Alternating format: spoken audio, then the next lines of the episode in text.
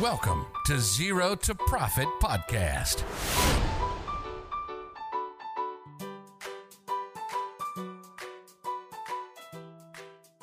วัสดีครับ ขอต้อนรับทุกคนเข้าสู่ Zero to Profit Podcast ครับพอดแคสต์ที่ว่าด้วยเรื่องบัญชีภาษีสำหรับเจ้าของธุรกิจนะครับ เราอยู่กันที่ซีซั่นหนึ่งแล้วนะครับ ผมซีซั่นนี้นะฮะ ต้องบอกว่าตอนนี้เป็นตอนสุดท้ายแล้วตอนที่ 10 นะครับ ก็หวังว่าคนที่ติดตามกันมาน่าจะแบบได้ความรู้ได้อะไรมากมายนะครับ ผมอยู่กับผมครับ พี่หนอมแท็กสปากหนอมครับ แล้วก็น้องนุช Zero to Profit ครับผม อ่า สวัสดีค่ะ สวัสดีนุชจ้า สวัสดีค่ะพี่หนอมนุชเอง เป็นไงบ้างตอนะคะ ต้องถาม ต้องถามว่าเป็นไงบ้างตอนสุดท้าย ตอนสุดท้ายตื่นเต้นมากเลยอ่าหนูว่าน่าจะมีประโยชน์สำหรับใช่หลาย ๆ คนนะคะ แล้วก็เป็นตอนที่ wrap up ทุกสิ่งทุกอย่างนะที่เราเคยพูดมาครับทั้งหมด 9 ตอนนะคะ ในตอนเออเดียว คือใครมาฟังตอนนี้แล้วกรุณาแบบกลับไปฟังตอนอื่นด้วยใครคือใครที่เคยฟังตอนนี้เป็นตอนแรกอยากให้กลับไปฟังด้วยนะครับ ส่วนใครที่ฟังมาตั้งแต่ 9 ตอนแล้วตอนนี้คือสรุปให้ฟังทั้งหมดนะฮะหัวข้อของเราวันนี้ชื่อว่าอะไรครับ EP ที่ 10 นี้นะคะ หัวข้อของเราจะพูดกันอืมเรื่องนะเจ๊งหรือเจ้าธุรกิจเราไปต่อดีหรือไม่นะคะ อืมโอ้โหครับ ก็เหมือนกับเป็นบทสรุปไวๆให้เห็นภาพหลังจากที่ตั้งแต่ตั้งแต่จดไปจนถึง ทำธุรกิจมาใช่แล้วก็จะวัดผลยังไงใช่เนาะแต่ว่าสิบตอนนี้มันอาจจะไม่ใช่ไม่ใช่ว่าแบบคุณผู้ชมคุณผู้ฟังฟังตอนแรก แล้วพอมาถึงตอนที่สิบปั๊บนี่วัดผลได้เลยนะ อาจจะเร็วไปนิดนึงอืมเพิ่งสิบสัปดาห์อาจจะไม่เร็วอาจจะไม่เร็วขนาดนั้น แต่ว่าอันนี้เราเป็นแนวทางให้ดูครับสำหรับการวัดผลธุรกิจ หรือสำหรับคนที่เคยตั้งธุรกิจมาสักพักหนึ่งแล้วค่ะอยากรู้ว่าเป็นยังไงนะครับอะมาถึงตรงนี้ฮะนุชสิ่งที่เจ้าของธุรกิจต้องรู้ว่ามีคืออะไร คือสิ่งที่เจ้าของธุรกิจต้องรู้อะคือ ตั้งแต่ที่เราคุยกันมาตั้งแต่ตอนต้นของพอดแคสต์นะคะ มือใหม่หัดตั้งธุรกิจต้องทำยังไงบ้างอะคือมีหลายเรื่องนะคะ ซึ่งนุขอสรุปเป็นสี่เรื่องหลักๆ อย่างนี้ละกัน เพื่อจะได้ทุกคนจะได้ไม่งงนะคะ เรื่องแรกก็คือว่าการเริ่มจัดตั้งธุรกิจอะค่ะ คือควรเริ่มอย่างถูกต้องนะ เริ่มถูกต้องคืออะไรก็คือเราต้องรู้ว่าเราควรทำธุรกิจในรูปแบบไหนนะคะ แล้วเราจะสมมติถ้าเราจดบริษัทเราจะต้องทำยังไงบ้างนะคะ เราจะต้องจดแวดไหมนะคะ หรือว่าเราจะต้องไปจดทะเบียนพาณิชย์หรือเปล่า อันนี้เป็นสิ่งที่ควรรู้สำหรับการจัดตั้งธุรกิจนะคะ แล้วก็ประเด็นที่สองประเด็นที่สองเนี่ยก็คือเรื่องของการทำบัญชีให้เป็นระบบค่ะ ถึงแม้เราอาจจะไม่ได้ เราอาจจะไม่ใช่นักบัญชีเนาะแต่เราก็ควรจะรู้ว่าเอกสารที่เกี่ยวข้องกับบัญชีมีอะไรบ้างนะคะ แล้วเราเนี่ยควรจะวางแผนยังไง เพื่อให้การทำบัญชีของเราอะเป็นระบบมากยิ่งขึ้นนะคะ แล้วก็เรื่องที่ 3 เป็นเรื่องของ เรื่องการเงินนะคะ ขาดไม่ได้เลยนะคะ เพราะว่าบางทีเนี่ยเราสนใจเฉพาะกำไรทางบัญชีเนาะแต่เราไม่ได้สนใจเงินสดของกิจการเลยนะคะ การบริหารจัดการเงินสดของกิจการให้ดีนะคะ ก็เป็นเรื่องที่สำคัญที่ป้องกันการเจ๊งได้นะคะ แล้วก็สุดท้ายนะคะ เรื่องทีสี่4 เป็นเรื่องภาษีนะคะเรื่องภาษีอะหนูต้องบอกอย่างนี้ว่ามันเป็นเหมือนผลพลอยได้จากการที่เราอะทำบัญชีมาดี วางแผนการเงินดีนะคะ ฉะนั้นภาษีก็จะได้รับอานิสงส์จากการที่เราทำทุกสิ่งเนี่ยอืมดีนะคะ ก็เป็นเรื่องที่ขอฝากไว้ละกันสี่เรื่องสำหรับการเริ่มธุรกิจค่ะ อืมอืม ครับอ่าสิ่งสำคัญก็คือจุดเริ่มต้นคือความถูกต้องเนี่ยต้องเข้าใจแล้วก็เหมาะสมกับเราก่อนนะอย่างที่เราเน้นย้ำกันมาในทุก ๆ ตอนที่เราเคยคุยกันนะเริ่มไม่อย่างถูกต้องทำบัญชีทุกอย่างให้เป็นระบบแล้วก็จัดการเงินสดให้ได้นะทุกอย่างที่เราต้องรู้เงินทั้งหลาย ทั้งหลายจนมาถึงเรื่องของภาษีอืมนะครับ ทีนี้มันก็จะมีประเด็นต่อมนุษย์แบบบางคนเขารู้สึกว่าอะก็ก็ทำถูกก็แหละเนี่ย พูดมาสี่ข้อฉันก็ทำหมดนะอืมฉันก็เห็นว่าธุรกิจฉันมีกำไร อืม อืม แต่แบบบางทีเรา เราก็ไม่รู้ว่าเอ๊ะธุรกิจเรามันควรจะกำไรเท่านี้ หรือมันควรจะมากกว่านี้นึกออกปะอืมแบบอะตัวเลขบรรทัดสุดท้ายออกมาเป็นกำไรในงบปิดออกมากำไรบัญชีทำให้เห็นตัวเลขกำไรอืมแต่แบบเอ๊ะแล้วจริง ๆ มันควรจะมากกว่านี้ไหมอืมเท่าไหร่มันถึงจะเรียกว่าเจ๋ง เท่าไหร่มันถึงจะเรียกว่าเจ๊งอะเจ๊งอาจจะง่ายหน่อยขาดทุนอืมแต่เท่าไหร่มันถึงจะเรียกว่าโอเคแบบเฮ้ยเราควรไปต่อ อืมอืมเป็นเปอร์เซ็นต์เป็นตัวเลขเป็นอะไรเราควรวัดผลจากอะไรอะคือจริง ๆ อะ คือถ้าถามว่ามีกำไรเท่าไรถึงจะพอค่ะ ในอืมในมุมมองนู้นอะคงไม่มีใครอยากมีกำไรน้อยๆเนาะทุกคนอยากมีกำไรที่เยอะ แต่ใช่ทีเนี้ยเวลาที่เราจะวัดผลว่าเฮ้ยกำไรเราเป็นเท่าไรอาจจะดูกำไรเทียบกับรายได้ อาจจะดูกำไรเทียบกับเงินลงทุนที่เราลงไป ฉะนั้นเนี่ยสิ่งที่ตามมาก็คือข้อมูลทางบัญชีที่เรามีอะค่ะเรา มาดูงบการเงินกันเป็นไหมอะไรอย่างเงี้ยค่ะ ก็จะต้องไปดูต่อที่อืมงบการเงินของกิจการ ในหลากหลายมุมมองแล้วกันนะต้องบอกแบบนี้อืมอืมทุกคนอยากมีตัวเลขแหละเนาะแต่ว่าสุดท้ายมันอยู่ที่ว่าดูงบการเงินเป็นไหมแล้วก็ตัวเลขนั้นมันถูกหรือเปล่าด้วยนะอืมถูกปะใช่ใช่ใช่อะ อะทีนี้มาขยายความต่อฮะ แล้วเราจะวัดผลยังไงครับนุชอืมพูดมาถึงตรงนี้แล้วต้องมาดูงบการเงินดูยังไงบ้างอืมค่ะสำหรับการดูงบการเงินละกันคืองบการเงินเนี่ยต้องบอกไว้ก่อนว่ามันเป็นผลสรุปของการทำบัญชี การทำบัญชีมาแต่ละเดือนแต่ละปีนะคะ คือเราไม่รู้หรอกว่านักบัญชีอะไปไปบันทึกบัญชียังไง คือจริง ๆ เราก็ไม่ได้จำเป็นต้องรู้เนาะอือฮึแต่สุดท้ายอะสิ่งที่เราควรจะรู้ก็คือ การอ่านงบการเงิน ซึ่งเป็นงานชิ้นโบแดง งานชิ้นสุดท้ายที่เขาสรุปอืมออกมาให้เรา ให้เป็นนะคะ งบการเงินที่เราควรจะอ่านเราควรจะดู 3 เรื่องนะ ก็คือว่าเรื่องแรกนะคะ ธุรกิจเราเนี่ยกำไรหรือเปล่านะคะ ถ้ากำไรเราดูจากตรงไหนก็คือดูจากงบกำไรขาดทุนนะคะ แล้วก็เรื่องที่ 2เรามีเงินสดเหลือไหมนะคะ เราก็ดูจากงบกระแสเงินสดนะคะ ดูว่า เงินเรามีที่มาที่ไปยังไงนะคะ เพื่อที่จะบริหารอือฮึเงินสดต่อ แล้วก็เรื่องที่ 3 ก็คือครับเรายังมีสินทรัพย์มากกว่าหนี้สินหรือเปล่านะถ้ายังมีสินทรัพย์มากกว่าหนี้สินก็ยังถือว่ากิจการยังมั่นคงอยู่ยังแบบเอ่อมีส่วนที่เหลือเป็นส่วนของเจ้าของเยอะอยู่อะไรประมาณนี้ ก็เป็น 3 เรื่องที่ต้องฝากไว้ให้ดูกัน แต่ว่ามันก็แปลกค่ะพี่หนอมก็คือบางทีว่าเราเนี่ยเอ่อเจ้าของกิจการบางคนไม่รู้เลย ว่าสุดท้ายแล้วอะจริงๆอะตัวเองเป็นยังไงรวยไหมจนไหมมีกำไรหรือเปล่า เพราะว่างบอืมที่เราแบบทำมานะคะ เราก็ไม่มั่นใจว่ามันถูกต้องหรือเปล่า อะไรประมาณเนี้ยอาจจะไม่สะท้อนข้อมูลที่แท้จริงของธุรกิจก็ได้อืมคือถ้าโดยปกติให้เจ้าของธุรกิจเคลียร์ก่อนคือทั่วไปเนี่ยมันก็จะมีอยู่สองงบที่เราจะเห็นแน่ๆก็คืองบกำไรขาดทุนอืมถูกไหมใช่ ก็คือดูกำไรว่ามันมีกำไรหรือขาดทุน อันนี้คือวัดความสามารถละ ดูงบสถานะการเงินหรืองบดุลเนี่ยก็ดูว่าสินทรัพย์มันยังมากกว่าหนี้สินก็แปลว่าโอเคสถานะการเงินเราไม่แย่มอันนี้แบบไวใช่ๆกระแสเงินสดเมื่อกี้ที่นุชบอก บางทีอาจจะไม่ได้ทำหรืออาจต้องให้บัญชีเขาทำเพิ่มให้เพราะว่าบางทีอืมเขาไม่ได้ส่งอ่าทุกคนอาจจะไม่ได้ส่งเนาะก็ก็หลักๆสองอันแรกมันควรจะผ่านก่อน แล้วก็อืมกระแสเงินสดเนี่ยก็ถ้าทำได้ก็ทำทำไม่ได้ก็อาจจะดูเงินในมือดูการมูฟเมนต์ของเงินก็พอจะรู้ได้ว่าเราจัดการยังไง ปัญหาที่เมื่อกี้นุชพูดนะมันมีหลุดมาคำนึงบอกว่า แต่บางคนไม่รู้เลยอืม คือเขาไม่รู้เนี่ย เพราะว่าหนึ่งอันนี้พี่พี่ลองให้เป็นทางเลือกหนึ่งคือเขาไม่รู้เพราะงบมันไม่ถูก ไม่ถูก หรืออ่านไม่เป็น หรือมงบแบบข้อมูลมันไม่พอ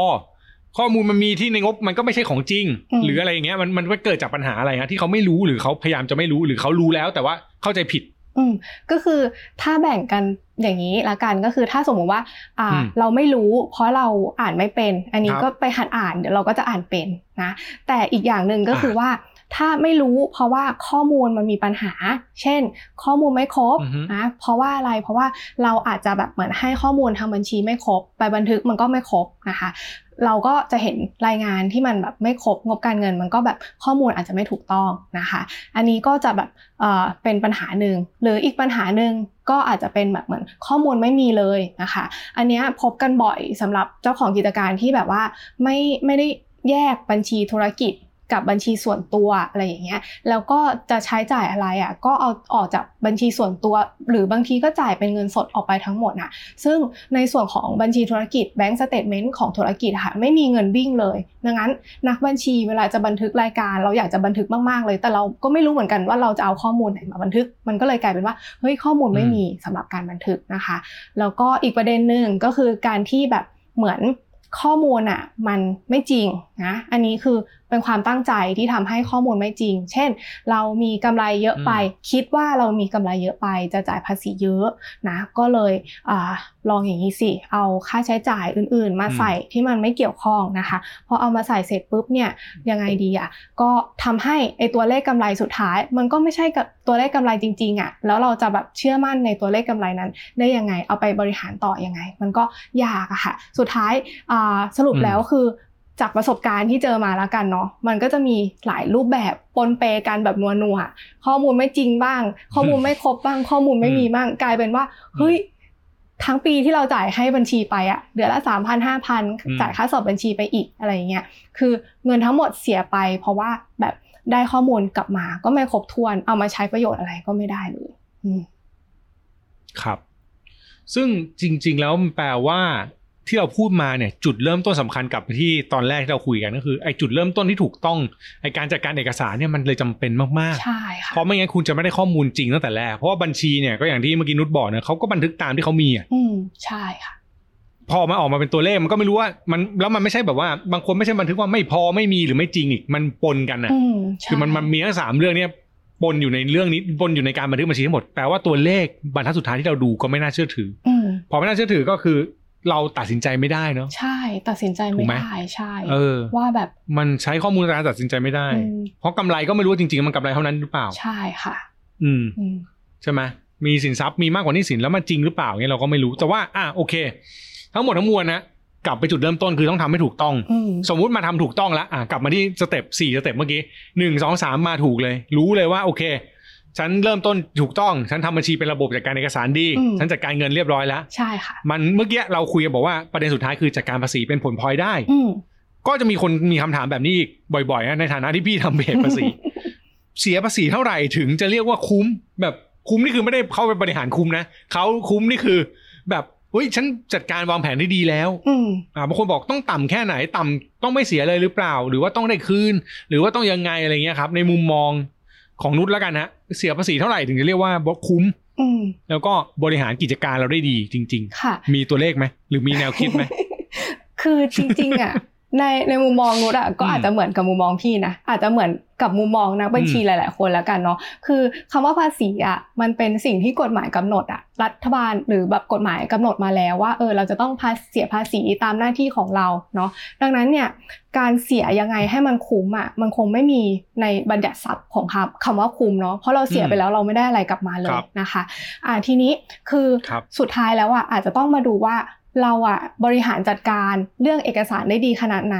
ทำบัญชีได้ดีขนาดไหนนะคะ ถ้าทุกอย่างเราทำได้ดีแล้วอะเราเสียภาษี เราก็จะเสียเท่าที่มันจำเป็นนะคะ ตามที่กฎหมายกำหนด ไม่ต้องมามีค่าปรับเงินเพิ่มเพิ่มนะคะ เพราะหลายคนเนี่ยคือไปมองเรื่องของการที่เราแบบเฮ้ยอยากจะประหยัดภาษีมากๆ เราไม่อยากเสียภาษีเลย เราจะทำยังไงดี แต่จริงๆแล้วอะถ้าย้อนกลับมามองที่กระบวนการการจัดการเอกสารของเราเองอะมันยังมีช่องโหว่เยอะเต็มไปหมดเช่น การออกใบกำกับภาษีออกไม่เป็นออกไม่ถูกอะไรอย่างเงี้ย คือมันก็อาจจะทำให้เราโดนปรับโดยที่เราไม่ควรจะโดนปรับ ก็เป็นได้ อันนี้เป็นความเสี่ยงภาษีเรื่องหนึ่งนะคะ ก็อยากให้ทุกคนลองดูค่ะ ปรับ mindset ละกันนะคะ ลองย้อนกลับมาดูว่าจริง ๆ แล้วอะการที่เราทำอยู่ทุกวันนี้มันแบบครบถ้วนสมบูรณ์ดีไหม เอกสารที่เรามี มันถูกต้องตามหลักการที่ภาษีกำหนดไหมนะคะ และถ้าสุดท้ายที่สุดเราทำดีที่สุดแล้วอะยังมีภาษีที่ต้องเสีย เราก็ต้องเสียตามที่มันจำเป็นนะคะตามความจำเป็นเท่านั้นนะคะ ก็ให้คิดอย่างนี้ละกันเนาะจะได้แบบว่าสบายใจที่จะเสียแล้วก็สบายตัวจะได้แบบเออ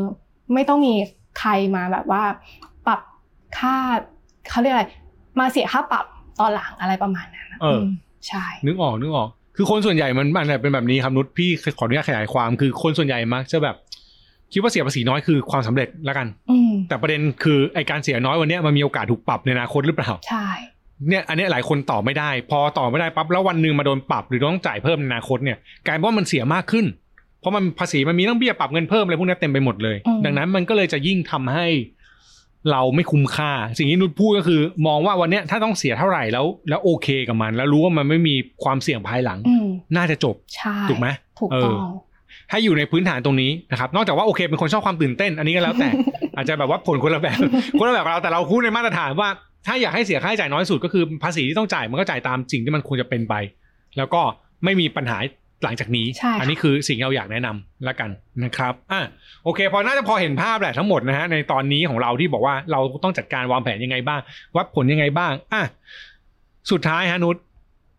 วัดยังไงขอให้เป็นสเต็ปแล้วกันแบบไล่มาเลยว่า เอ้ย เราจะตอบได้ว่าเจ๊งหรือเจ้าหรือเจ๋งหรือสุดยอดเนี่ยอืมเราควรจะต้องวัดผลแบบไหนแล้วมองตัวเลขอะไรบ้างครับ ค่ะ คืออ่าสุดท้ายแล้วค่ะ การทำธุรกิจอะค่ะ จะวัดผลว่าเราเจ๊งหรือเจ้าหรือเจ๋งอะไรพวกเนี้ยค่ะ นุชมองว่ามันอยู่ที่ตัวเลขทางบัญชีนะคะ ซึ่งเป็นข้อมูลทั้งหมดที่สะสมรวบรวมมาตั้งแต่เราเปิดธุรกิจนะคะ ทีนี้เนี่ยสิ่งที่เราจะต้องมองนะคะ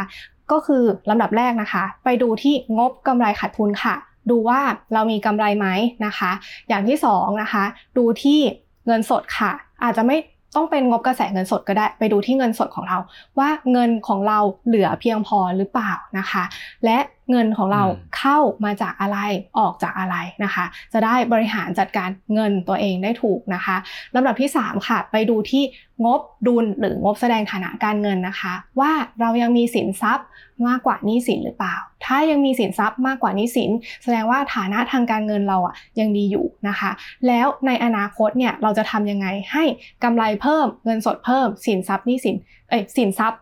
มากกว่าหนี้สิน เยอะที่สุดนะคะ อันนี้ก็จะเป็นแนวทางสำหรับการวัดผลว่าทำธุรกิจมาแล้วเป็นยังไงบ้าง ที่จะฝากทุกคนเอาไว้นะคะสำหรับตอนนี้อืม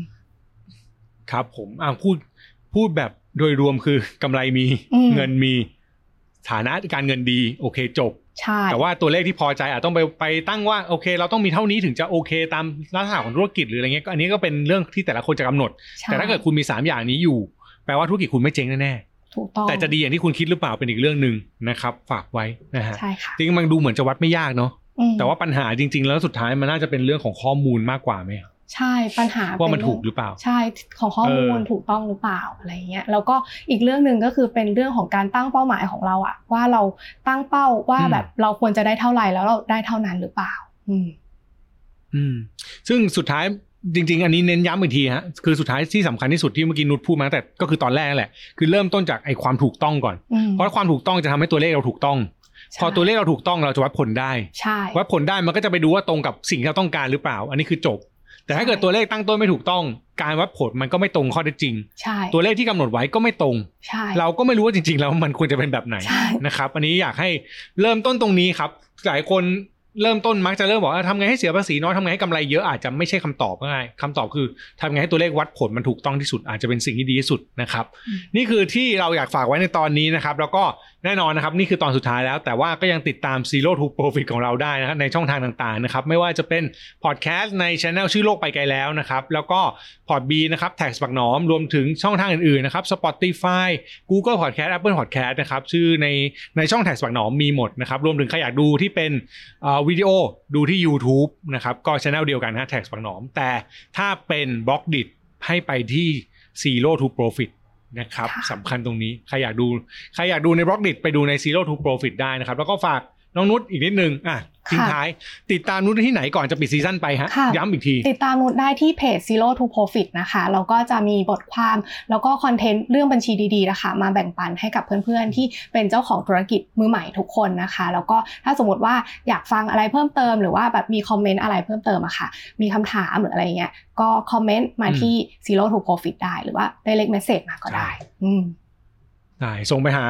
เพจได้นะครับ หรืออยากให้ทำเรื่องอะไรมากกว่านี้ หรืออยากนู่นนั่นนี่ก็คอมเมนต์บอกเราได้ เราติดตามดูกันทุกช่องทางอยู่แล้วว่าอยากให้ทำอะไรอยากให้เป็นแบบไหนนะครับยังไงก็คิดว่าโดยผลรวมอาจจะมีซีซั่น2 ต่อไปก็เดี๋ยวเราติดตามกันต่ออีกนิดหนึ่งแล้วกันนะครับเดี๋ยวก็อาจจะพักสักประมาณสัปดาห์สองสัปดาห์เดี๋ยวว่ากันค่ะนะครับผมโอเค ได้ครับ งั้นก็เจอกับพวกเราใหม่นะครับใน Zero to Profit Podcast ครับวันนี้เราสองคนลาไปก่อนครับ สวัสดีครับ สวัสดีค่ะ